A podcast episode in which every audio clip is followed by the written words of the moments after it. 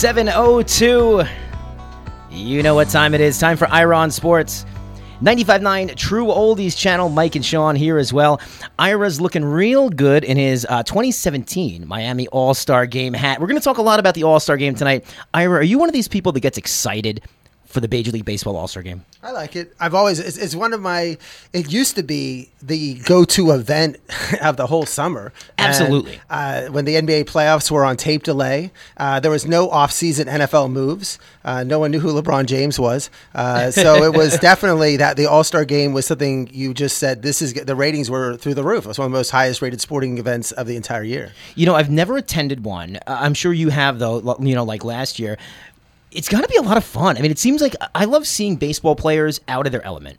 And they're all kind of having fun. They're out, you know, they got their kids on the field for the Derby. It just seems like a, a great event. Miami's a great place to host it this year, obviously in Washington. Yeah, I love go. I love been to three of them. I've enjoyed every one of them. The problem is, is that the pr- uh, pricing of the tickets. It's become a very. Yeah. It's more expensive to go to the All Star game than the World Series because that's they, ridiculous. Yeah.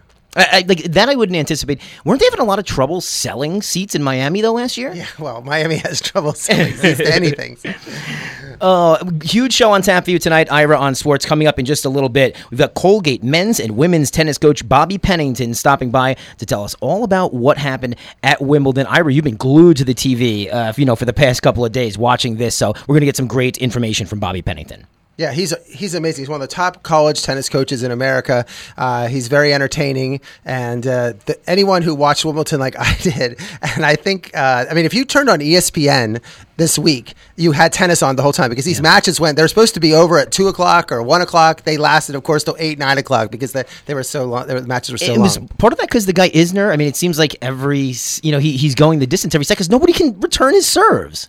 Nobody can return his serve, and he has trouble breaking other people's serves. So that's the problem. it, it, was an interesting weekend. Like I said, big show on tap for you tonight. Ira, we start every show off. Where have you been?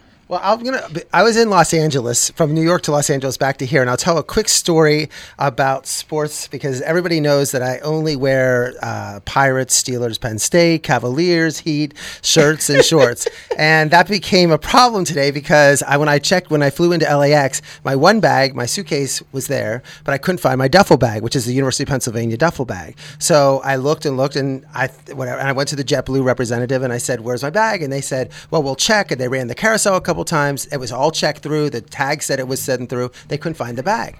And I said, well, uh, but you have to wait 24 hours in order to claim a lost bag. It's crazy. So I said, but there's cameras there. It's like a casino when you're in an airport. I said, why don't we just call the police? And they said, you have to call the police. So I called the police down. They came down with their Uzi machine guns because the police at the airport are all totally teched out for terrorists. And they come down and they're, and they're asking me, okay, what kind of bag? I go, University of Pennsylvania, Pennsylvania bag. And what's in there? And I go, well, I have Pirates, Steelers, Penn State. And the cops were going crazy. They're like, what about LA Kings? do, we, do we have, uh, what about the Clippers? And what about Anaheim Angels? They were just, they were having a good time with that. And they worked, they actually looked at this, the, the screen for the pictures. And lo and behold, they found my bag coming down the carousel, but then it's gone. That means someone stole the bag. So as they're look waiting to see who stole the bag, they get a report from the, another terminal that there was a duffel bag that was dropped in the middle of the terminal, and they think it's a bomb because it's sitting in the terminal. Mm-hmm. And the cops are saying, "Wait, that's the bag we're looking for." And they were joking about, but there's no Clipper stuff there. It's only Penn State Steelers. I could hear the other cop, and they had a good joke about that. Of course, I didn't get my bag back for like three hours. They actually found the guy, or they saw on a camera who stole my bag, but they didn't catch him. And only one little thing was missing. I got to tell you, if you're going to steal a bag off a carousel, University of Penn is probably one of the better ones to steal. You know that this guy. I went to MTSU. No, people don't even know what this college is. Middle Tennessee State. Nobody's stealing your bag. University of Penn. This guy's probably something important. Yeah, but they, he'd been so disappointed when he opened the bag. I just saw you know, 47 T-shirts, and not just T-shirts, my shorts. Everything I have is team oriented. I don't have anything plain. So he's like really disappointed. I, he's probably not a fan of the Steelers, Penn State, the Pirates. He was looking for a Rolex or something like that, and all he got was Ira's sports gear. This is Ira on Sports 706 959 True Oldies channel. 720 will be joined by Colgate men's and women's tennis coach Bobby Pennington. Let's get into it though, guys. The World Cup is in the books. It was another really, really good one. Congratulations to France. Congratulations to Sean. Because uh, Sean, you did pick France to win this from what the uh, the beginning of the knockout stage. I took Croatia, so we got to battle in that. But congratulations to you. France has got to be the best team in Africa. You know, when it comes down to it, you look at their roster. Uh, you know, you know how it goes. You, as long as you're a citizen of the country, you could play there. But 10 of their players are really from African descent. And that's who you saw on, on, on display Cameroon, Angola, Togo, Mali, Cameroon again, um, Congo, and Guinea made up their starting lineup. There was not many, you know, Javier or, you know, Javier's and, and Jean Lucas um, making out that French side. But uh, Ira, you really got into this World Cup, and I gotta say that final game was better than the score, you know, showed. Yeah. I, I really enjoyed watching the Croatian side. The two goals in in the first half were the penalty kick is a penalty kick. I hate seeing those. One's an own goal. Without those, it's a totally different game. Ira, how'd you enjoy the final? Well, I, I, enjoyed the whole tournament. I'm not a soccer fan. I don't sit and watch it, but I, I think you could, if, at the highest level, what they're playing, the pressure they're under. Um, I think it's interesting. I was reading about how soccer now has become more into set plays. They're really taking much more focus and becoming more like American football, actually, in terms of running their set plays. I was shocked that people would spend like five, ten minutes. Uh, uh, they said five to ten minutes a week on set plays for, for, these top soccer teams. And now, of course, they're spending hours and hours on it. Hours. And running. And that's where you can see these goals are being scored, certainly yeah. on the penalty kick and on the side out of side bounds, those side kicks. It's one of the things, uh, you know, and Sean, you played soccer for a long time. It, you're playing sometimes when you're in deep, you're playing for corner kicks. You're in a, you're in bad position, Sean. You're doing anything you can, banging off a defender. Let's get our team all together and let's see what we can do on a set piece. Yeah, and, and you and you you saw two goals where you know you had the own goals. Uh, one went off a Croatian uh, head. Uh, even Croatia's, I, I, believe, their first goal uh, banged off a, a French uh, a French player um, and went mm-hmm. in and, and kind of uh, stood the goalie up. But yeah, where it comes to set pieces, and if you look at you know the best players in the world, you know how many Ronaldo goals have you saw from a set piece outside the box? Dozens Messi and dozens scoring. You know, so so we're seeing even some of the most exciting goals in this tournament came from set pieces. Um, so for it is such a huge part of the game, and, and, and the way the game has evolved, where you, there used to be mismatches maybe in athleticism. Now, where everybody and the sports nutrition is so great and everybody's fast, you really have to get those set pieces down because you don't really see teams overpowering other teams anymore, even at the World Cup level, but even in you know La Liga or, or EPL or any of these leagues, you know the the competition is so high and the athletes are so great that it comes down now to set pieces. The best comparison I could give you sports wise is the way the NHL's evolved to where they're trying to get penalties. That's how you win a game. Yeah. Keep the other team down a man. And, and it's kind of the same concept. The, the, goal scored, I don't remember the guy's name. It wasn't Kane uh, for England. Um, to put on them set up, piece, yeah. yeah, on a set piece. That was one of the most brilliant strikes ever. And who put set pieces on the map? England, David Beckham. You know, just being able to 40 yards out, David Beckham has, has a look at the net. You better get that wall jumping. And using headers. It seems like every goal was a header. Yeah. That was what I was shocked. If playing them perfectly. Uh, let's go back, Ira, though. Um, let's talk about France and Belgium because this, you know, a lot of people consider this the final. Sean loved Belgium going in. France and Belgium, you saw this one. How'd it go? Um, I, it was interesting. I mean, Belgium just didn't seem to be able to get they they had some opportunities, but not enough. And France certainly played defense and was able to keep the pressure on them and and you know, just and held on for a one nothing win. I think France won one nothing. How England thought was their when yeah. England saw their match, I think England thought the same thing. We're going to get take that one goal lead. We're going to just coast and win it. And that and I think they got because they got complacent in the mm. English in the England game, England Croatia. They went up to one nothing lead. Kane had two good shots, but that could have been two nothing and three nothing. Yeah. Instead, they're only one nothing. They go to halftime, and you're seeing the fans and the players are all celebrating. It's like, whoa, Croatia's come back three times in this tournament. It's not over. And then you saw what happened. I, I love the phrase, it's coming home. You know, it's coming home, yeah. the England national team. After getting, like you said, complacent, Croatia just they made great adjustments in that game. They came out in the second half and they knew what they wanted to do. Luka Modric, absolutely uh, ridiculous throughout the entire tournament, looked great in that second half. Sean, France and Belgium, they were the two teams you picked to win it all, and that was a heck of a game. Yeah, I, you know, I think the Red Devils obviously I thought played more of the dominant first half. Eden Hazard was unbelievable. Um, France kind of escaped out, you know, uh, uh, tied zip zip going into half.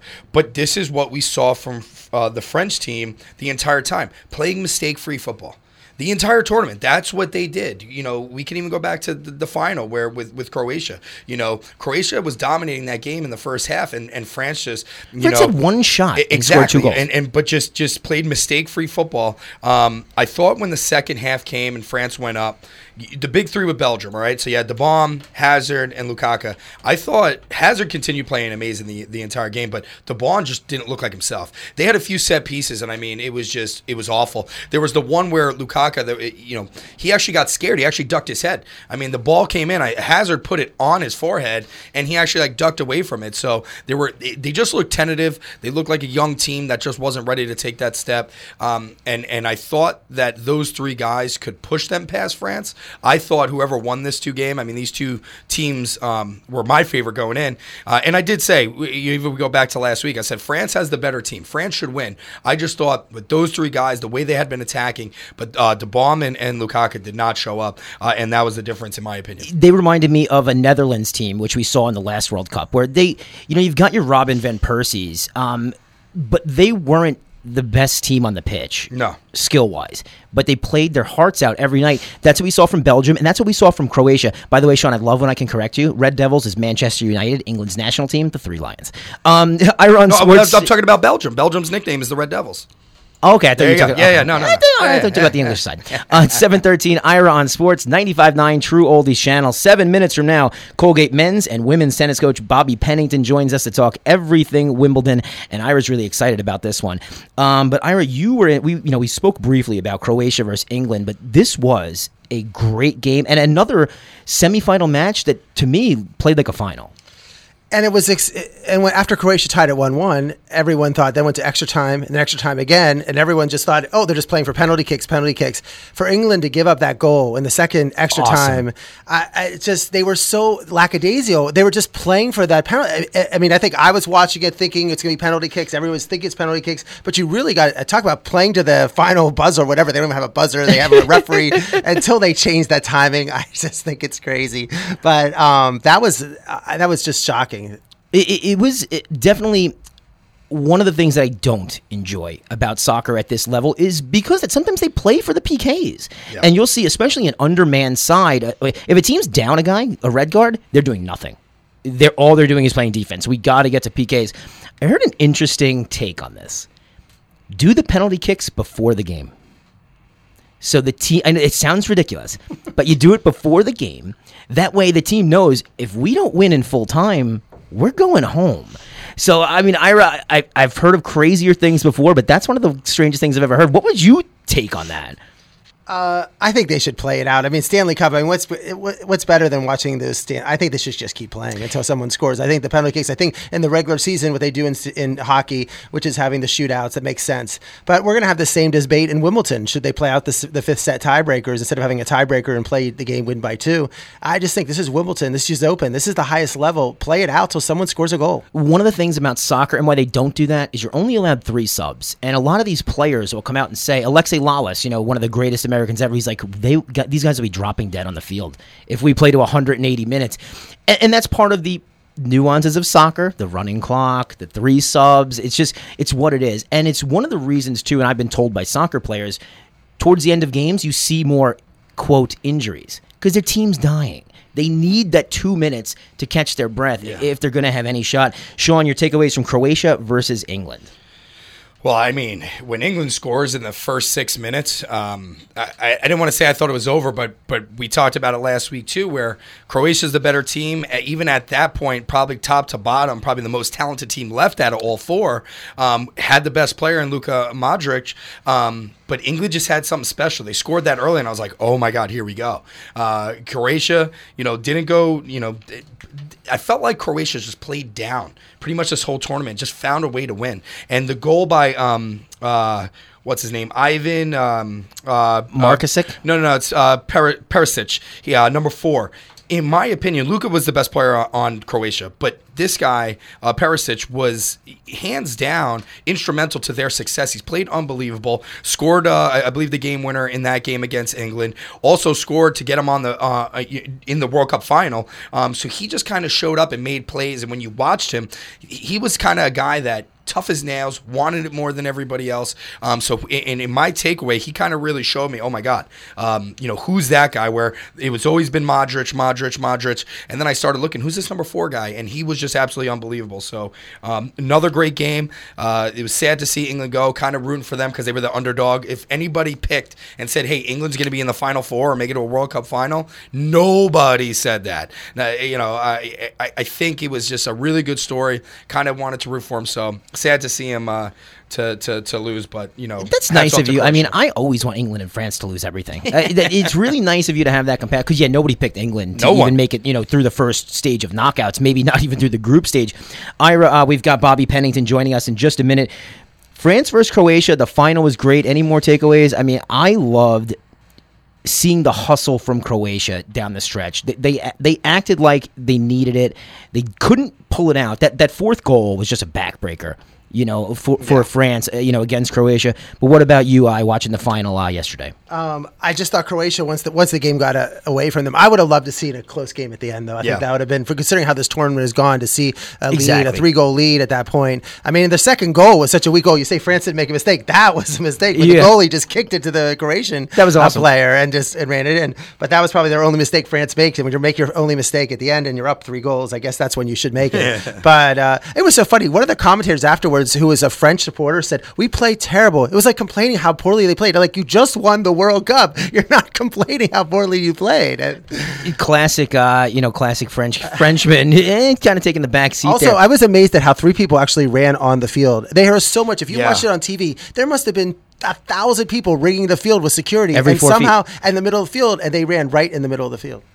it, it was uh, it was interesting to see that happen. Yeah, because you're watching it, and I was watching it. people didn't maybe follow sports, uh, uh, you know, as much as we do, and they were like, "What just happened? Why are there?" You know, like they didn't quite get it, and I was like, "Well, they're, they're not going to." Show these people on the field. You don't talk about them. You don't show replays. This is just what happens. These guys are now going to jail in Russia. So uh, have fun with that. 718, Ira on Sports, 95.9 True Oldies channel. Uh, before we get to Bobby Pennington, let's talk about Team USA to tell you the truth, them not being even in the tournament broke my heart. It, it was the last thing that I wanted because I love the World Cup. Um, let's talk about what Ira. Do you think Team USA can do to not only get back in the tournament? We should be in the tournament. You're not supposed to lose to Costa Rica and Nicaragua in qualifiers. What can we do to get to this level? I think the f- the farthest they've ever been is the round of 16. What could we do to even get to the final four? You think? Well, I've heard so much discussion about this. I mean, one of the main points is that the good, the good young players have got to, uh, the the great young players ha- have got to go in America have got to go play in Europe. Uh, it's it's the one league that's better. I mean, you have all the great basketball players in Europe that want to come to America. It's the one league that we have to come. NHL, the same situation is that the NHL players that and all the other leagues they come to America to play. Uh, I think the American players have to go, and it looks like what's happened. That's happening. You have the Rooney's, Zlatan. You have the retired, older, famous European players or, or you know international players coming to America to play in the MLS, and that's going to fill the seats and those things, and have the young American players go over to Europe to play in those tournaments. You know, it isn't a guy like, you know, obviously not the same sport, but Luka Doncic is a great example. He's been playing pro since he's 13. Yeah. We don't do it like that here. Sean, what do you think? Team USA, can we get to this level? Yeah, I mean, well, one, put it this way: the best athletes in our country don't play. Imagine Odell Beckham was, you know, playing, That's- you, yeah. you know, playing striker for us, and LeBron James was our goalie. I mean, it would be unfair. So, so put that, put it, put that to bet to, to rest. But I will say this: where we fell into the trap was is we let our aging stars play too long. Uh, the Bradleys, um, the Dempseys. I mean, Beasley's still playing. I mean, the guy's 37 years old. When we have guys like Tyler Adams, Christian Pul- Pulisic is Pulisic, yeah. Pulisic is is one of the best young players in the world playing for Dortmund. Um, so where Ryder brings up, we have to have our young players playing overseas. Well, we do. Uh, we have a guy playing at uh, Tottenham, Tottenham uh, Cameron Carter Vickers. Um, he's actually on, on loan. He's playing for Sheffield. Uh, Manchester City has Erik Palmer Brown. He's pretty close to coming in. We got young guys like Christian uh, Rowland, Kellen Rowe, uh, a gentleman by the name of a young kid by the name of uh, Josh Sargent. Um, he was on our Yeah, 18. U17 team. Yeah, won the silver boot at the U20 tournament. Okay, so so the best player of the tournament, you know, playing in you know the CONCACAF area is a 17 year old kid from USA. So we have this young pool, and and what did we see? We saw Germany go out. We saw Spain go out early on in this tournament because they were playing and holding on to old stars. Who did we just see win? A very young, a very fast and talented French team. Even Belgium. Look at how young Belgium is. So you you go out there and you put these young guys on the field, get them this type of level of ex- exposure where we're not doing that. We're holding on to Bradley where he was he was He was washed up two he, World Cups He was that's what I mean. He was unfit last World Cup, and yet he's still playing, starting, you know, captaining our team. So um, I think it's a change in the guard. Uh, it starts with Earnie Stewart, uh, the GM, recently uh, named GM, uh, player over in Netherlands for you know 12 plus years. Um, him to come in, find the right coach. I think we have to go out. We have to find one of these international coaches, come over change the way we play a little bit because we have a lot of young guys with speed and we need to emphasize that. So do I think we can make it there? Yeah. Do I think we're going to be perennial World Cup contenders? No, because the best athletes in our country don't play this sport. But can we excel and make it to the knockout round every single World Cup? I think we can get there. Yeah, no more Jurgen Klinsmann if we're Yes. going Oh, international God. signings. No, I think you, you hit it on the head though, Sean. If if Le'Veon Bell and Antonio I Brown mean. I had played soccer from the time they were three and could walk, we would be unbelievable. These guys are just athletes. You know, it doesn't. um, obviously, I take the LeBrons and Durant's out of it because they're six foot nine, six foot ten. Oh, put them in goal. exactly. Try to shoot upper 90s. it's, it's, it's easy. 723, it's Ira on Sports 95.9 True Oldies channel. Mike and Sean here as well. And we do have a very special guest on the line with us. It's the head coach of the men's and women's tennis program at Colgate, Bobby Pennington. Bobby, thank you so much for joining us here on Ira on Sports. Yeah, thanks for having me, guys. First and foremost, I want Ira to tell you a little bit about his takeaways from Wimbledon because he's been watching this like a hawk for the past couple of days, haven't you? I? Well, Bobby, Bobby, first of all, I mean, are you getting any work done? I mean, it must be difficult to actually be a coach and trying to watch six-hour matches that are in the middle of the day. I was in Los Angeles and I got up at 4:30 in the morning for the Djokovic Nadal match, and I'm watching that the whole time. And the Anderson one, I think, okay, well, by about two, one or two o'clock, I'll be done, and I'm, you know, eight o'clock at night, or but I'm still watching the matches. Yeah, no, it was, a, it was an unbelievable tournament. I think, you know, I think the final, both finals, women and men's, were, were kind of a letdown compared to the rest of the tournament. But I think up to that, there was just some, especially quarters and semis, just some incredible five setters. So, Bobby, Really you're great tennis. you're a college coach, and you must it must have you must have looked you must have liked that Anderson and Isner semifinal because both of them were college stars. I mean, Isner at Georgia and Anderson at uh, Illinois, and considering one was 31 and 32, 32 and 33, uh, what does that say? How did that? How do you feel about college tennis being represented in the Wimbledon final like that, semifinals? Yeah, no, I think it was a huge endorsement for the sport because I think that's one of the biggest questions right now is whether or not, you know, if you're really that talented to turn pro or to go a few years in college. And I think those guys played in the national championship back in the day um, when Illinois played Georgia. So to have them in the semis at Wimbledon, I think great for the sport, but great for I mean great for American tennis with Isner as well. And you know, a good a good advertisement for the college game for sure. So, um, I guess the question that everybody's been talking about is fifth set. Uh, for people to know, the other sets in the U.S. Open, they play a tiebreaker, which is the first one to seven win by two in the fifth set. But uh, Wimbledon, Australian Open, and the French Open in the fifth set, you have to win by two games. Usually, it's over but in a situation with like Isner and Anderson, where they don't have a good return of serves, but they're excellent servers, it went on forever, and the fifth set was 26-24. What's your opinion of having a fifth set tiebreaker at Wimbledon and French Open and Australian Open? See, I'm a hundred percent proponent of the tiebreaker. I know this is a big topic of conversation, uh, and you know a lot of people love playing it out. But my whole thing is, you knew whoever was going to win that was just going to have nothing left because they're such big guys, have nothing left in the tank for for Djokovic or Nadal, especially in their legs. And I think, you know, they probably played an extra few hours minimum where they, you know, where a tiebreaker I think it would give them a, a fighting chance in the final. I mean, I, I you could you could argue it's it's more drama, um, and it, you know, pro, kind of prolongs it. It gives you more good tennis, but I'm hundred percent for the tiebreaker, Ira. So right now we have Federer with uh, 20 major wins. We have Nadal with 17, and now Djokovic, who was who had at one point in 2016 had held four majors, but then disappeared off the face of the earth and, and got injured and was said was not motivated. He now comes back and wins his 13th title. I make this comparison. This is like if LeBron, Jordan, Bird, and Magic were all playing virtually in their primes. I mean, is this tremendous to watch these matches? The fact that Djokovic and Nadal have played 50 times and it's like 26-24 Djokovic uh, in terms of watching these three players at the top, the three best players of all time play at the exact same time. I think it's unheard of, and I don't think I don't think I agree with you, Ira. I don't think we'll ever see it again in the history of the sport because I think when all said and done is I think they're going to be one, two, and three. I mean, Djokovic is going to pass Sampras here. I think in the next year or two. Uh, I think Federer has definitely a few more years left in him.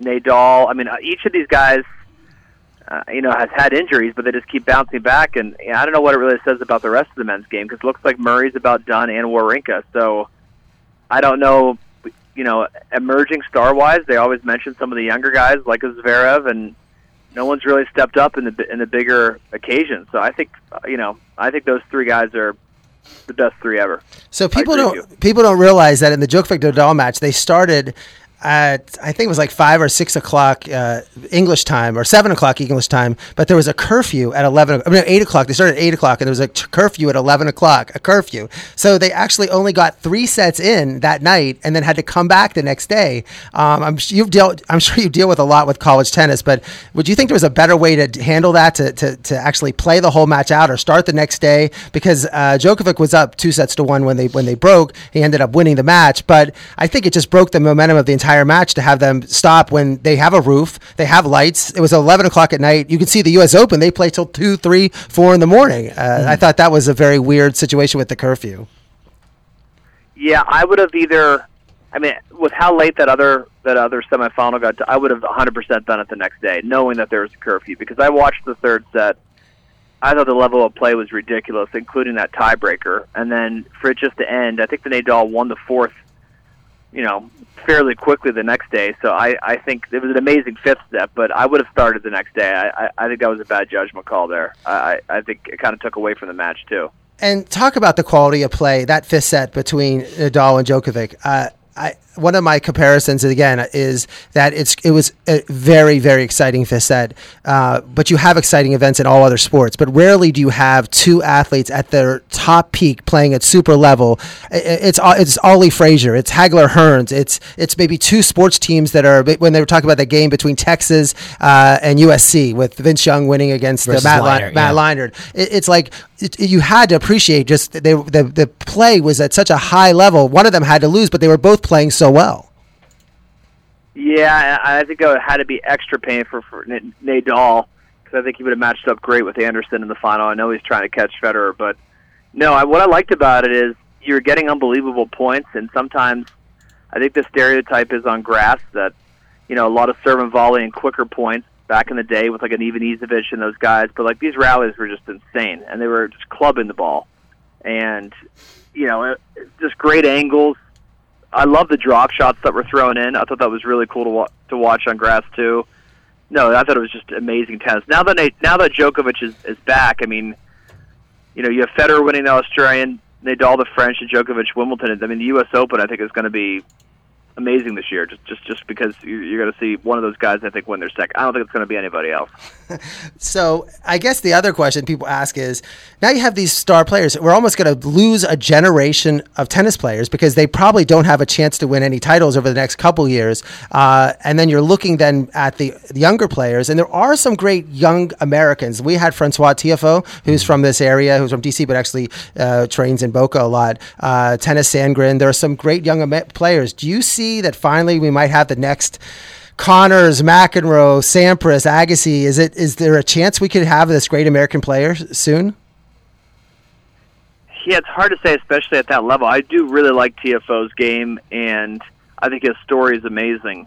Um, the other guy that I saw um, at Wimbledon, I thought was pretty impressed with uh, was Taylor Fritz.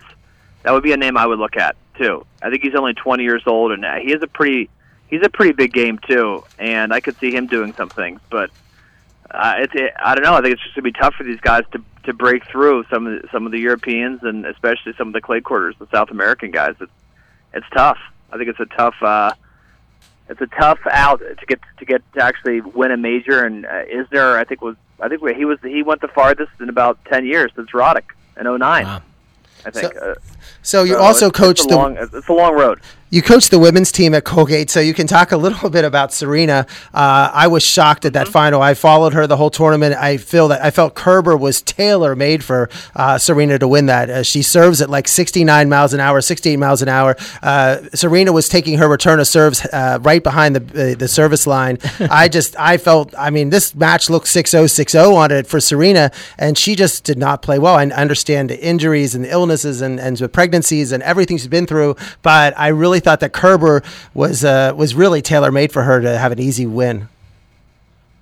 that made no sense to me. I I I'm a huge Serena fan, and I thought she had a uh, think a great quarterfinal where she she won in three sets, and then she kind of rolled in the semi, and I just couldn't believe that. I don't know matchup wise if the lefty if kind of gave her trouble, or she just had nothing left in the final, or maybe she had to been in that position. She was.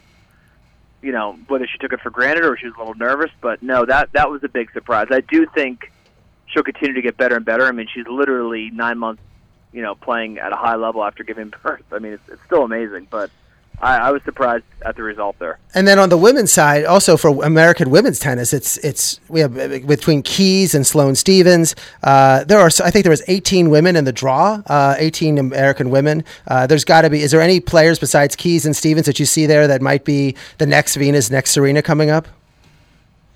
Those would be my top two um, for sure. Stevens almost almost won two majors in the last year with you know, great match in the French final with Halep too. And Keys is, Keys has been there at the end. The other one that always seems to be, I thought she'd be making a deeper run at Wimbledon is Coco Vandeweghe. She's pretty athletic and she has a big serve and volley game. Um, I think she got to the semis of the U.S. Open, so I like her a lot too.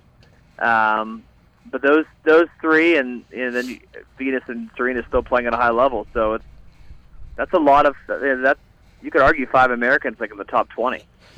So, well, thanks, Bobby, for coming on uh, the show, Ira on Sports. But I guess, uh, and you want to talk a little about Colgate? You can give a little plug for uh, Colgate University here. I know you've been there for 13 years. You're one of the top coaches in the country, and I appreciate you coming in with your insight. But uh, tell us a little about your program there at Colgate. No, thanks, Ira. No, I've been here 13 years. I coach the men and women. We're in the Patriot League, and Patriot League is a, a great conference with Army and Navy and Boston U and Lehigh and Lafayette, Bucknell, just really solid programs. Uh, great academic schools with Division One tennis. So uh, it's it's it's a nice combination for sure, and uh, it's been it's been a, definitely a good ride so far. It was our best men's year in about 20 years this year, so we look to keep that going. Bobby, you're being a little bit modest. I mean, in your tenure, you've coached a player of the year, uh, two rookies of the year, and 30 All Patriot League performers. Bobby Pennington, head coach of both men's and women's tennis at Colgate. Thank you so much for joining us. You're always welcome here on Ira on Sports. Thank you, guys. 734 Ira on Sports, 95.9 True Oldies channel. Mike and Sean here as well. Oh, the home run derby's tonight. It's about uh, 25 minutes from now, and you may not know half the guys in it. We'll talk. we'll talk about that in just a second. But before we get to that, I've got a little story. I don't know what was it, maybe 10 years ago. I, I every year I do a, a little draft with my friends. We throw in 20 bucks and we pick in order. You know, we draw out of the hat to see who gets to pick first, and we each get a player. I was picking fourth or fifth, but I knew if I had the first pick, I was taking Josh Hamilton. I loved his swing in Yankee Stadium. I thought this was it. So we're watching it, and in the semifinals, Josh Hamilton does the most ridiculous spectacle of home run hitting I've ever seen in my life Insane. ever in my life. And all my friends are like, man, this 160 bucks is yours. And I said, there's no way he's going to come out in the finals now after hitting, what, 28 home runs. He's going to be exhausted. And sure enough, I was right. Justin Morneau took down the victory. And Ira, you were there. I was there, and it was legendary because people forget it was like the last year of Yankee Stadium. That's why they put the All Star game there. So I believe it was just- 09 or It was 09. and, and people were people were talking about about Ham and Hamilton is an interesting person himself in that he was one of the greatest high school greatest young baseball players like the Bryce Harper of his time and he had substance abuse problems and other problems that disappeared from the game almost like the natural like Robert Redford and just came back like a, a, a comet and was super for a couple years and then here he is on the greatest stage uh, Yankee Stadium Stadium home run hitting contest, and not that he just hit 28 home runs, not that he hit 13 in, In a, a row, row. but they were Bombs. They were three of them were 500 feet. They were they were total bombs. They were larger than anyone's ever seen. When Reggie Jackson's looking at these home runs in shock, everyone was there. Yet Reggie Jackson was going And, nuts. it- and, and and that's what Morneau won the contest, but no one will ever No. remember that Justin Morneau won that. They just remember that Josh Hamilton had, and I think that's the, the seminal home run hitting contest moment. Yeah. I will remember that because I lost uh, my that hundred sixty dollars from from my buddies. Um, guys, like I said, I, I really enjoy the Midsummer Classic. I like the All Star Game. I like the Home Run Derby. This may be the worst field I've ever seen, and uh, you know it's no. You know, slight to Jesus Aguilar, Javier Baez, Max Muncy, who most people wouldn't know, Oh, yeah. you know, if they ran into him in the streets. Kyle Schwarber, kind of a bomber. Um, Rhys Hoskins, you know, this guy's having a great year. All these guys can hit home runs. But Ira, I think that America wants to see superstars playing in the home run derby. You think this is the worst field you've ever seen? I would say it's the worst field. It's it's totally changed because these are good young players, but most of them are about 25, 26 years old. A lot of them uh, were playing. Muncy was playing in the minors last year. Yeah. Uh, and, and and and Aguilar, who's supposedly Hoskins, the favorite, too, is a- a uh, minor yeah, leaguer. minor, started as a platoon player this year. So they're actually all these players are having good years this year in terms of home run wise. But if you look at their past years, they haven't had, they haven't they don't really have the power numbers in terms of overall. I mean, I thought it was interesting is that in the minor leagues, Muncy had 22 home runs. Uh, 20 home runs and 600 at bats, and in the major leagues, he has 22 home runs and five 225 at bats, and Amazing. in half as many at bats, but in the major leagues. Um, I think when you watch, when you think about the past, I was reading about Babe Ruth and Willie Mays and those guys. They, they would just the whole summer they'd be going and having contests against home run hitting contests. And there are these old films if you watch on classics and see those. Uh, the great players wanted to be in these contests. Today you have no Mike Trout, you know have Judge, you know have Stanton. Trout's never gone, I don't believe. You don't No, have any. he's never done one. And I really think for a sport that is trying to amp up it, the NBA doesn't. I mean, we don't have LeBron James in the slam dunk contest. it's- People yeah. Complain about that. The slam dunk contest is down, but for a sport that really wants to say we got to push our stars, we got to push our stars. Well, this is a way to push your stars. Uh, it's nice that Harper's in this, but it'd be nice to see the other stars in there. I I don't even think Harper would go if it wasn't at Nationals Park. Yeah, he would not be in it if it, if it wasn't. Sean, what about you? I mean, we, a lot of people, if you're not involved in fantasy baseball or really a big baseball fan, you might not even know who Alex Bregman is. Yeah. He could be the MVP if it wasn't for a guy named Mike Trout, who happens to be uh, in the American League as well. Great player. Not the guy I want to see in the home run derby. Sean, worst field you've seen? Yeah, from top to bottom and on a on a household name basis, one hundred percent. You know, I remember growing up and it was Cal Ripken and Ken Griffey Jr. with the hat backwards, and you know uh, the the, the Martinez, it, yeah. the, the Martino Martinez, Edgar Martinez. I mean, and it was just player after player that everybody knew that were on like playoff contender type teams, and it's gone to where I were you know brought up the point. It's like the dunk contest. I mean, the dunk contest doesn't have the key marquee stars anymore. You know, you get that one young guy, you'll get him for one year, like a Blake Griffin, um, and then that's it. They're done. You know, we've never seen LeBron. Um, so so it's kind of are we are we going to this? You brought up a good point too, Mike. Where if this wasn't in Washington, you know, at, at, at the Nationals Park, Bryce Harper's not doing this. No. You know, and the only and I can almost guarantee he said, "No, I'm not going to do it." And they're like, "You have to You- because yeah. look at where this is." So And you're not gonna be on this team next it- year, It's weird because because baseball's that one is that one sport that just carries on traditions, you know, and the tradition of having, we kind of saw it last year, Judge and Stanton, you know I mean? Like those guys made it a point to go out and get after it against each other. So I'm really surprised that more players didn't want to do this. Um, but it could just be a turning of going to that, you know, the big stars, hey, we don't want to do it. We're here on the All Star break. I just want to enjoy, have time with my family, stuff like that. Uh, let the young kids get their shine. But that's not what the fans want to see. The fans want to see, you know, those big marquee names in this year in, year out because it makes it more fun. Do you know the ticket? It's interesting. The the ticket prices for the home run hitting contest is almost equivalent to the All Star game Game, itself. yeah, of course. I So would think it'd almost be more. People love Yeah, it. I'd rather do I'd rather do that than the game. What was it like in Miami? Because I, I think they were saying like that was the toughest ticket to get if you were going to Miami because the outfield seats were selling out. Obviously, you want to see home runs. All Star game, they couldn't fill it. Ira. Well, yeah, I was. It was exciting, but I think they were about. It's about equivalent, but I was shocked. And even though that field was good, this field is weak. But still, again, people want to come Monday nights. They want to see the home run hitting contest, and they're not as excited as the All Star game itself. One of the perks that you know you talked about the league or leagues wanting to get their um, superstars face first and on camera. They do that. You know, they'll have all the studs out with their kids and stuff. So they kind of get the best of both worlds. But for the fan who wants to see the competition, I want to see some better players. Let's start it off, Ira. I think you got some stats on these guys. Jesus Aguilar. I don't think anybody knows who this guy is. he's gonna he's gonna be one of your contenders. How's he doing this year? Um, I don't think he's he's doing well this year. He had 16 home runs last year. This year he has uh, 20. I think it's 24 home runs. He's leading the the, the, the league, but um, he doesn't hit the ball far. Uh, I, I, that's what I'm scared about. A lot of these players that don't have a lot of home runs. I mean, this is the year they've hit some. Even Muncy. I mean, that's why I prefer more of a the Bryce Harper. I mean, Harper in terms of he hits. The, he's really had a bad average this year, but he's hit a lot of home runs. The joke has been he's been preparing for the home run hitting contest the entire year. So we'll see. Sean, you giving any chance to Jesus Aguilar?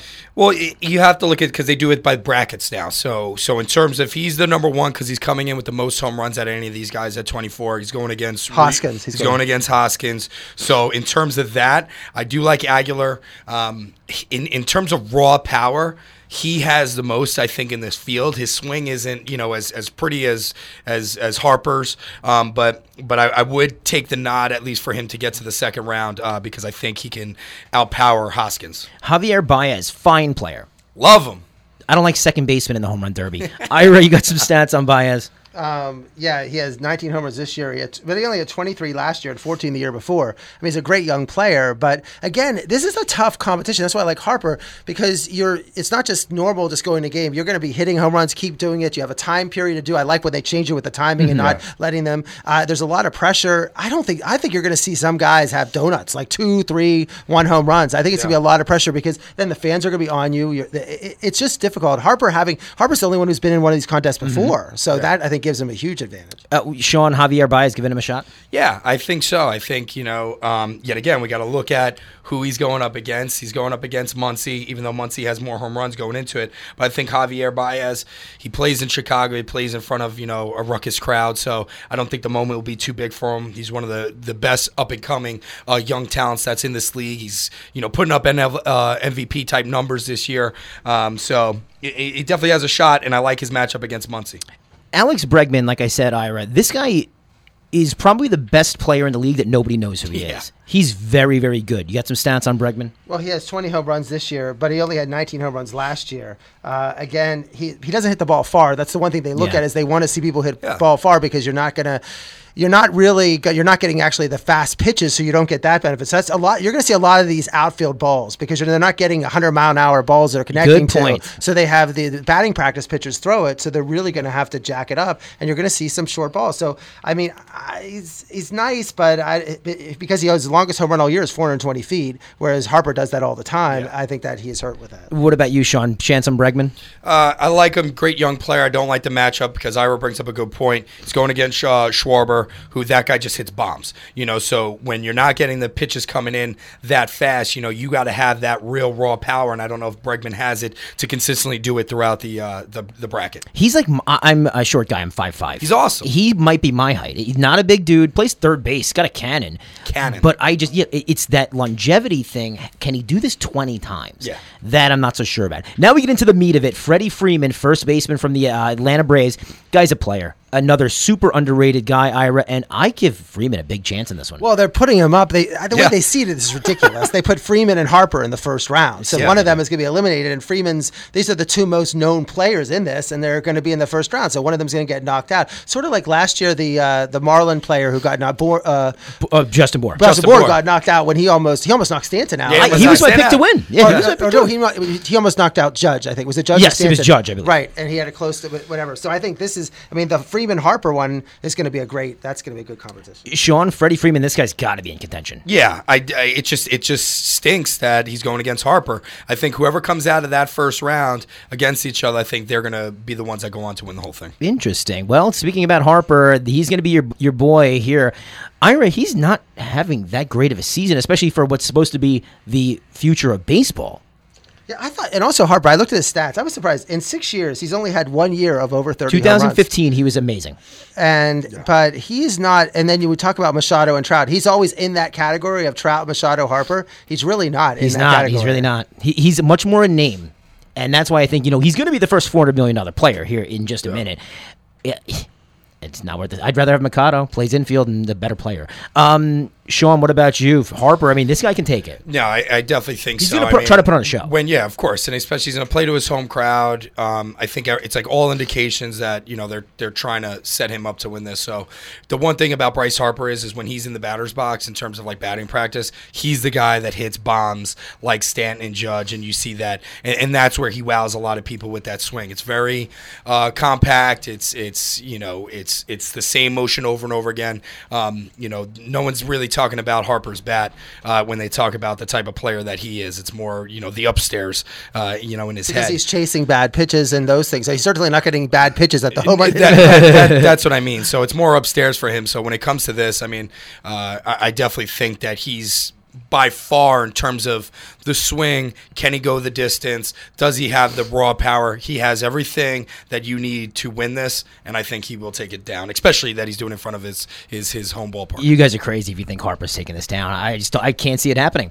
I don't give my pick in a minute. Um, Max Muncy, Ira, this guy is an anomaly. 27 years old, just cracking the major leagues, and now he's in the home run derby, but he's having a great first half. He's the reason why the Dodgers are still in the mix. I mean, Yeah, if you're they don't have Muncy with all the injuries they've had. He came out of nowhere, and he's had between him and Kemp. They have, they have Kemp. Kemp was- has played unbelievable. Kemp, I mean, we I have stats on Kemp. If we don't get into it this week, we'll talk about it next week. I think Kemp is the most. Uh, Kemp signed one of the largest contracts in history of baseball. Totally underperformed for seven years, and then suddenly, after the seven years is up, he's back playing, being an All Star. Contract year.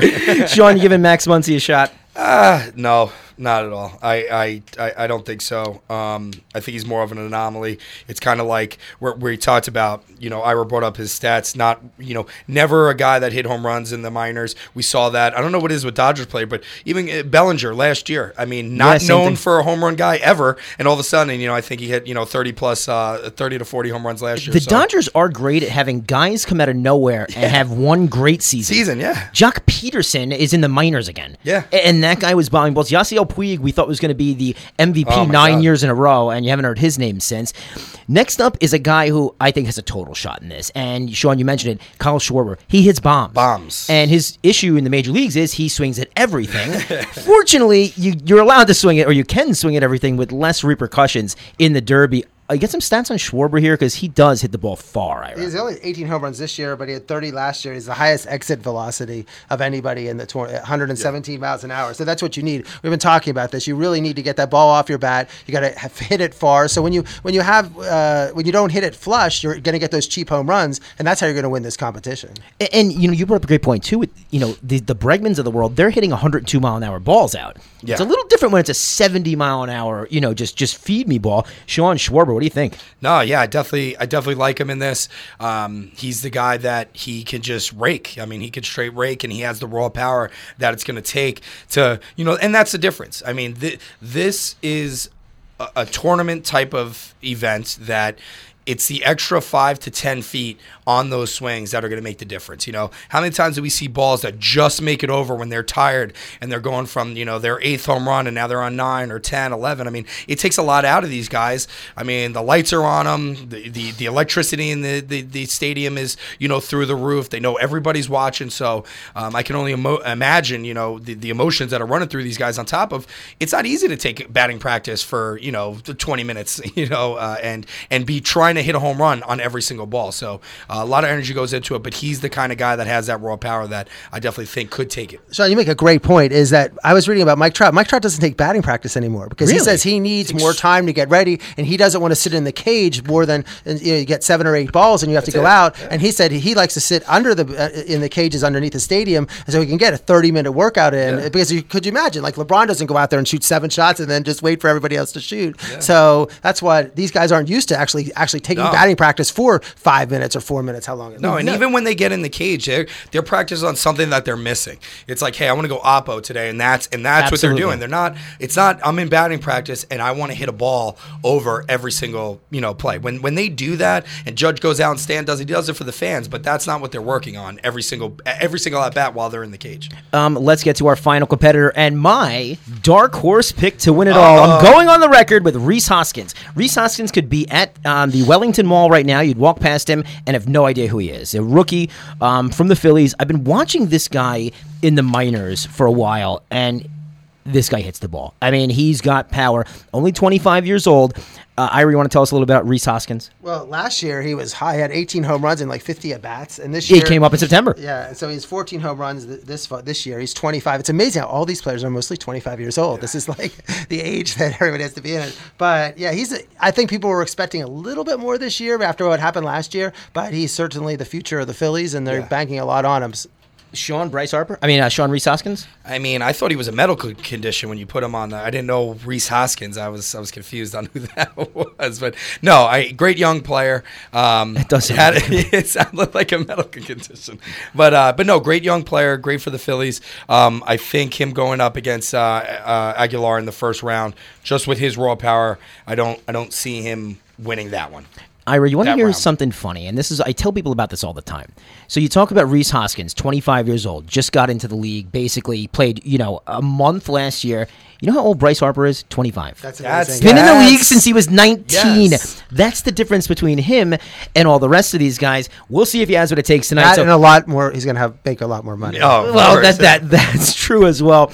Um, let's go on the record, guys. I'm taking Rhys Hoskins. Ira, who you got to win it? Uh, Harper, uh, I think Harper wins, and I think it'll be against. Will be one four four. I don't know how they do that. Uh, I don't know how they seed it. they see. I know how they seed it, but I, but I, I just anyway. Harper's going to win. Shawnee? I'm gonna go because I want to take Harper, but I'll have to take somebody else, and I'm gonna say Freddie Freeman, my first baseman on the BBB Beavers fantasy team, is gonna be uh, is gonna be the winner. He's gonna take out Harper in the first round. I, I, I like Freeman and I like Hoskins to go all the way, but I'm, I'm sticking with Hoskins. All right, guys. There's a, a weird thing in baseball, and a lot of guys. I, I think the you know, mo- not most recently, but Bobby Abreu came out and said after he won his home run derby, this messed my swing up. I shouldn't have been here. Aaron Judge, what was the stats on him, Ira? He's, Oh. He dropped 100 points in batting Yeah. average. Three twenty nine before, two twenty nine after. 100 points in batting average. Ira, do you think the home run derby actually affects these guys' swings, or it's, is it superstition? There's been a statistical analysis that said it doesn't, but I think Yeah. it does. When you look at these players, and that's why I think the Yankees. There, there was no encouragement at all to have Judge or Stanton. oh, there's this comp- no, way. They, were should have like- put Didi in. That's what I said. I said, why not Didi? Why couldn't you put Didi? They could have put. Yankees could put anybody. That's on well, of course. I'm just saying, but they could have put Didi in, and I thought Sanchez would've probably would have been in if or he even wasn't hurt. Torres. Gleyber Torres would have been fantastic. I think it's all BS. And, you know, if you've ever attended a game that Ichiro's in, Ichiro will go out for the fans and knock a home run on every pitch in batting practice. And then what does he do? Goes back to being the best hitter ever when the actual game is on. Granted, he's the best hitter ever, but I just really think if you're a professional, you need to be able to adjust what you do in that scenario, just mashing balls, to going back to facing 102 mile an hour Aroldis Chapman fastballs in the ninth inning. I think it's BS, but you know, with a guy like Judge, you're right. There is no way they were letting Aaron Judge participate in that this year. Um, let's talk about you know just for a minute the All Star game, which is going to happen tomorrow. Ira, for a few years there, Bud Selig had the All Star game determine home field advantage in the World Series. Um, that's been repealed. Rob Manfred, eh, we don't really need this. Do you think the All Star game should count for something? I do. I, I like that. I thought it was good because the because of the fact that it's hard to tell the teams in terms of the when they're playing. They, there's they're not, there's not a balanced schedule, so it's not like you can say who has the top seed. But I did like when the All Star game counted. They'll never go back to it. There's so much uh, criticism of it, but I, I like that it counted. I think the players are playing hard. I think you're seeing it in all the sports. The NFL this year they played harder. The NBA played a little harder. So I think the players are getting a sense that they should play harder. But that's what we're getting back to why they're not in the home run hitting contest. Baseball needs their stars. To, people need to. Rob Manfred said the problem with baseball is they're not on social media enough. That was his complaint. saying, we need to be on social media. I just heard him today on a quote. I'm like, well, if you want your players on social media, then they should be tweeting when they're in the home run hitting contest and put your stars out there. If you could put all the top eight hitters in baseball, all the big names in the home run hitting contest, I think that's really what it would help baseball. Sean, what about you? You, you? you think it should mean something? I think it should. I think I think the money aspect now has changed it. I mean, we're not going to ever go back to Pete Rose running over the catcher, you know, to, to win an All Star game. Um, you know, and and the fact of the matter is, if it was, the reason why I didn't like that it meant something is because. If, if it was to mean something, Chris Sale would be pitching six seven innings. Yeah, know, I mean, exactly. that, that's the thing. I mean, you would you would have the best players out there, And The Boston's got a the- chance. The AL would be consisted of nothing but Red Sox, Yankees, and Astros players. You know, and this oh well, we need one representative from every team. I, I think the owners kind of came in and said, hey, listen, you're not you're not you know throwing Sale out there for six innings. But but if it was to, that's what it would need to go to. It would have to be an actual baseball game where the best players played the entire game. Subs only came in and you know was a pinch runner, pinch hitter, whatever it is, and you're you're running Chris Sale out there and bringing Severino in to finish the last three innings. You know, like and, and that's what it would have to go back to. So I wish it counted for something, but unfortunately we will never see it because of the ownership, the GMs, the coaches saying no, where you know you can't trot Sale out there for six innings. You know, that's my thing too. If I'm a National League contender, I don't want JT Realmuto as much as I like him as a player. Yeah, exactly. You bet, you know, a guy on the Marlins reflecting my team in the bottom of the ninth when we need to win, and that's going to cost me potentially home field in, in the World Series. I want it to mean something, and I just don't know how you do that without affecting what's really the prize here is the World Series. 756, Ira on Sports 95.9, True Oldies Channel. Mike and Sean here as well. Um, just a couple more topics to touch on. Of course, we're going to go over. It's Ira on Sports. We always do.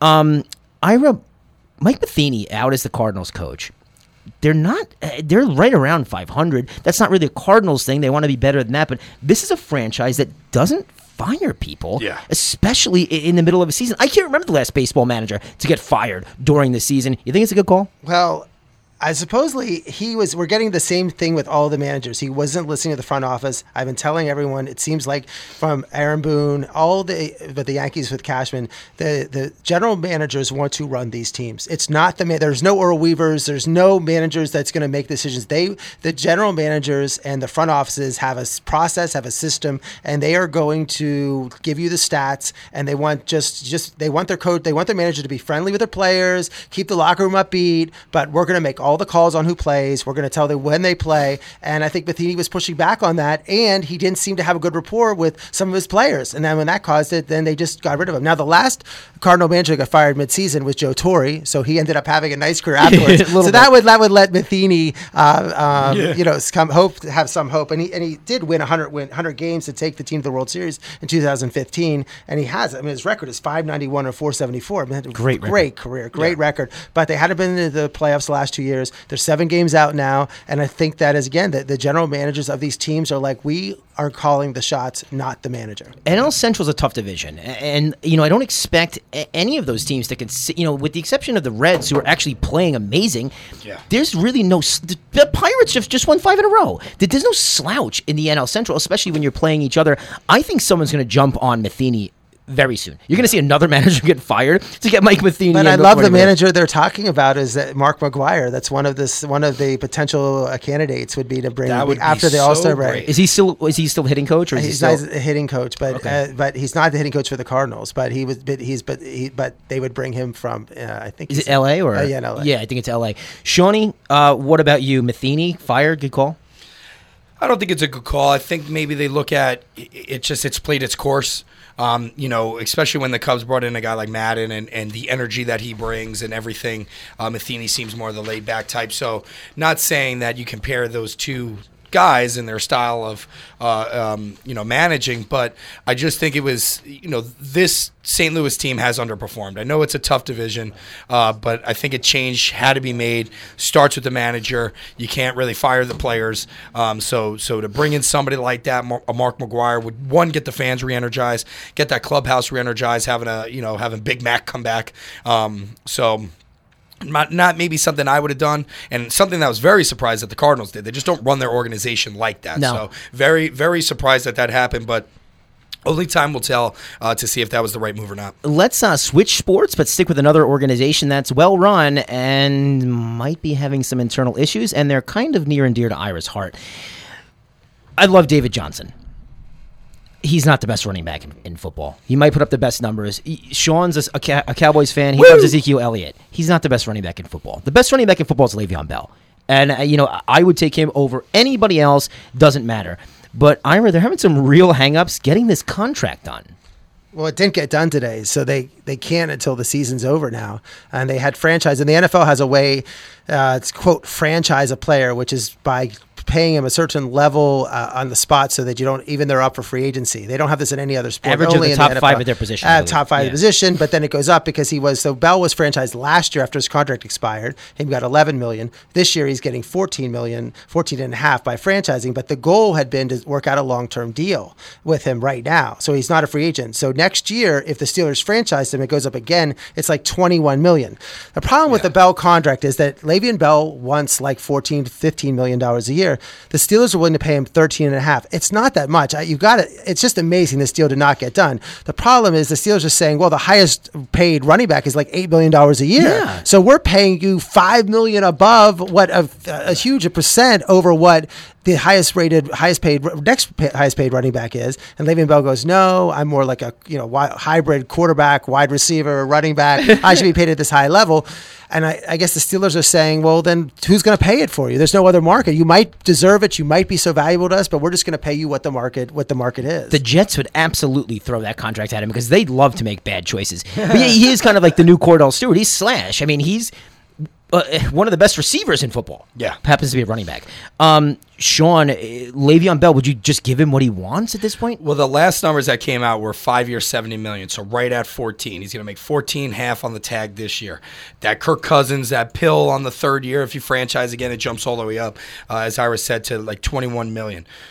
If I, I Ira brings up the great point. Who's going to pay him? And we've Yeah. seen these running backs take bets on themselves, whether it be. Um, uh, yeah, I remember DeMarco Murray. You know, DeMarco he was going to go out and get all this money, and it, and it just never materialized, and he ended up just kind of spiting the Cowboys and going to the Eagles. So, could I see a team going north of 15? Maybe, but it wouldn't be for the longevity of what they were offering. I mean, five years, 70 million. He'd be the highest paid running back in the league by a large margin. I think it would be the highest, the, the largest contract you know ever handed to a running Julio back. Jones doesn't make that. I think where he looks at it is said, "Hey, I'm you know a top, I'm the best running back, and then I'm a top five wide receiver." I mean, what was it the one year? I think he he was he finished third in receptions or something. I thought he had like almost 100 catches. Yeah, I he mean, get- he the pushes guy's 100. He's, I mean, he's unbelievable. Whereas a David Johnson's getting 50. So that's where he's saying, "Hey, pay me ten for being a running back. Pay me, you know, eight for being a wide receiver." Uh, so I, I just don't where we've where they've devalued the running back position so much. It's almost get the money when you can, you know, because who knows? I mean, he could go play this year, he could get hurt, and and guess what? That money's gone now. So this is a huge gamble on his part. Um, to, to play this season, ride it out, not take that money because who knows, you know, it, it, it, it most likely won't be there next year. Well, he's definitely playing the season. He's going to get 15 million, so he's going Yeah. to play. But the problem is, he's going to sit out training camp. He's going to Mm-hmm. work out by himself. He's not part of the team. The Steelers can't look at him going forward.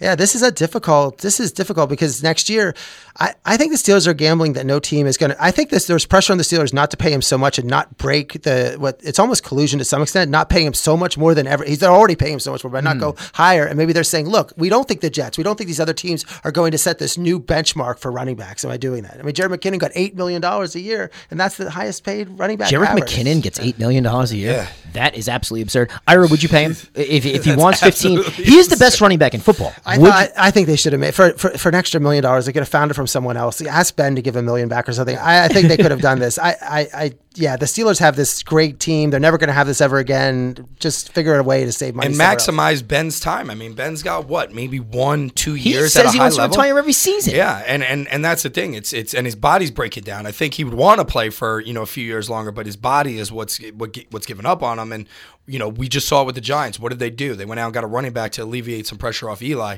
Le'Veon Bell is is you know as great as Antonio Brown is. I mean Le'Veon Bell is what makes that offense so spectacular because of the you know the multiple dimensions that he brings to the game. So if if he was asking for 15, you're only offering 14. I mean, it, what what's the difference of, of five million over the course of five years? Ira, how does this team even fill the payroll out? I mean, Antonio Brown is pushing 20. Now you have this guy who pushes 15. Ben's got to be getting 22, you know, above They have 20. the highest paid offensive line in football too. So it's it's amazing that they're Wait, figuring wait, this wait. out. Well, this is why the defense. This is why they score 48 points a game because the defense lets up 40. Um, let's talk just for one second about Terrell Owens. This guy, I love him. I, I kind of like what he did, saying, uh, "You know what? I'm not a first ballot Hall of Famer. I ain't showing up." Never When- said that when he played for the Eagles or for the Cowboys. That's Absolutely never not. come out of He's Mike's still a mouth. great player. Um, he's not going to show up to the Hall of Fame induction. Ira, do you blame him? Uh, What's your take on this? He should be there. I, his it's disrespectful to the Hall of Fame. It's disrespectful to the other teammates. It's pushing. I mean, this class of Ray Lewis, Randy Moss, Brian oh, Urlacher. God. It's one of the best classes ever to go That's in the Hall of Fame. players. Yes. And Terrell Owens should be there. I think people would recognize him. It, it's it all his fans from all the different teams he played at could see him. I think it's a it's a tribute to the sport. I, I, he's going to have an event at University of Tennessee Chattanooga in a stadium. It's but it just shows you it's it's why he is a third ballot. He, he took him the three times to get in because it's always me me me for him. And there had to be this is I think it's a terrible look. I think he's going to ten years from now we'll regret this. Sean, University of Tennessee Chattanooga. What's the mascot? Uh, I don't Tigers. Blue Hens. There you go. no, go. that's Delaware. Gee, I'm- Yes, Yeah, yeah. I'm, you're right. Go ahead. What's your take on To not showing up? Well, I think it's two things. I think one, it's it's him kind of standing up to all the critics that he had, where it was constantly, oh, he's a cancer, he's this. Uh, You know, outside of like Romo Witten and, and Donovan McNabb, um, granted it's your quarterback, but his fans, his his teammates loved him. I mean, we go back to the Eagles when all that was going on. He threw a birthday party. Every single player on the team, including the kickers, the punters, the long snapper, were there, except for Donovan McNabb. So all the guy ever wanted was was his money. You know, so never got in trouble off the field. He's not that type of guy. Doesn't drink, doesn't smoke. I mean, in some ways, kind of a role model if you look at it from that aspect, especially the way he came up. So I think it was more or less you've you've deemed me to be this horrible person that I'm not. So one, it's kind of you know a slap in the face. I don't care about if he's a third ballot. Most receivers have to wait anyway. We saw Tim Brown wait. We saw Cris Carter wait. You know, I believe even Randy Moss has waited. Um, so you know, receivers going in first ballot, you have to be special to to, to get that. Two.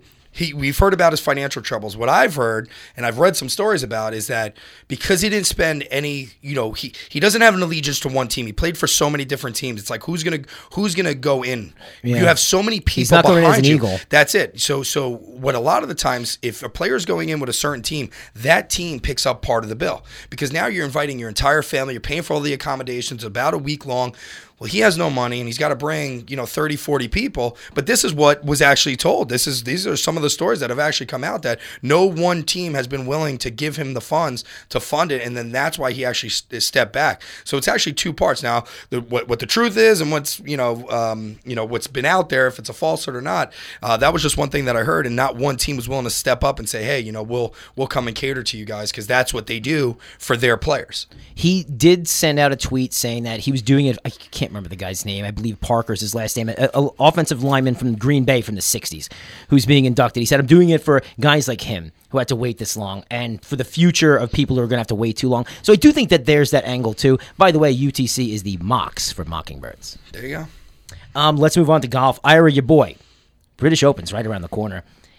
He's trying out a one iron today, is what I read. And if for people who aren't familiar with how irons work, that's the equi- It's a driver, but it's an iron form. I'm excited about that. But what do you think's going to happen at the British Open? I think Tiger's got a shot here. I. Well, Tiger played well the last time he played two weeks ago. Um, he seems excited. He, he he hasn't been great at this event at Carnoustie, but certainly he has three British Open titles. Uh, I think it, you know the British Open's a fun tournament to watch on TV. It's you have to get up fun. early. They have these weird the the the bunkers or the pot bunkers, and the balls Mm. go in there. The weather changes. It's on one hand you look at them and they're wearing a. T- you think that you're you're watching highlights because they're wearing a short sleeve shirt and then they're wearing a winter jacket later. Um, I thought it was interesting that for a while the British Open wasn't popular. In 1959, no player, no U.S. player made the, even the cut at the British Open. Nobody Really? played it. But pa- Arnold Palmer won in 1960 and he won the U.S. Open. And then he said, I'm going to go over to British Open three weeks later. And he had a great duel, finished in second. Then he won the next two. And that sort of started this wave of American players. Now, most of the favorites are, are American. Um, my pick for this, Rory McIlroy. I, I, Rory has been three of the last four years at the British Open. He's been first, fourth, and fifth, and I think that his suit game is suited for this. I think his game is. I know it's the U.S. Open was a weird tournament, but I think he's. The, I think he's going to get another victory here. You know, it's interesting. I was texting with you guys yesterday while we're, you know, we're obviously talking about the World Cup final, but we're going back and forth. And Rickie Fowler was playing in the, you know, in the Scottish Open, and I'm thinking, what is he doing here? And I guess that you know these guys want to win this now. Like you said, Arnold Palmer kind of paved the way.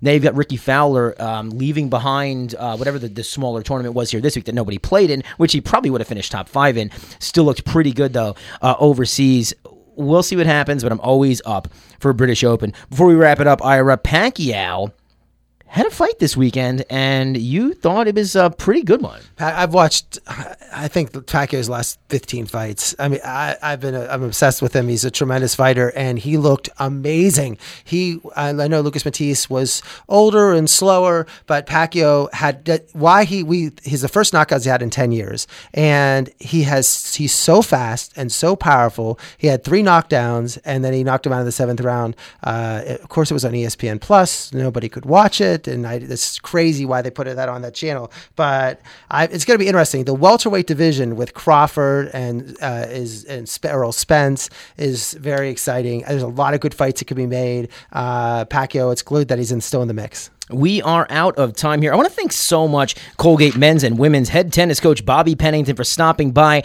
Like I said, on behalf of Ira, Sean, I'm Mike. Let's talk next Monday night. It's Ira on Sports.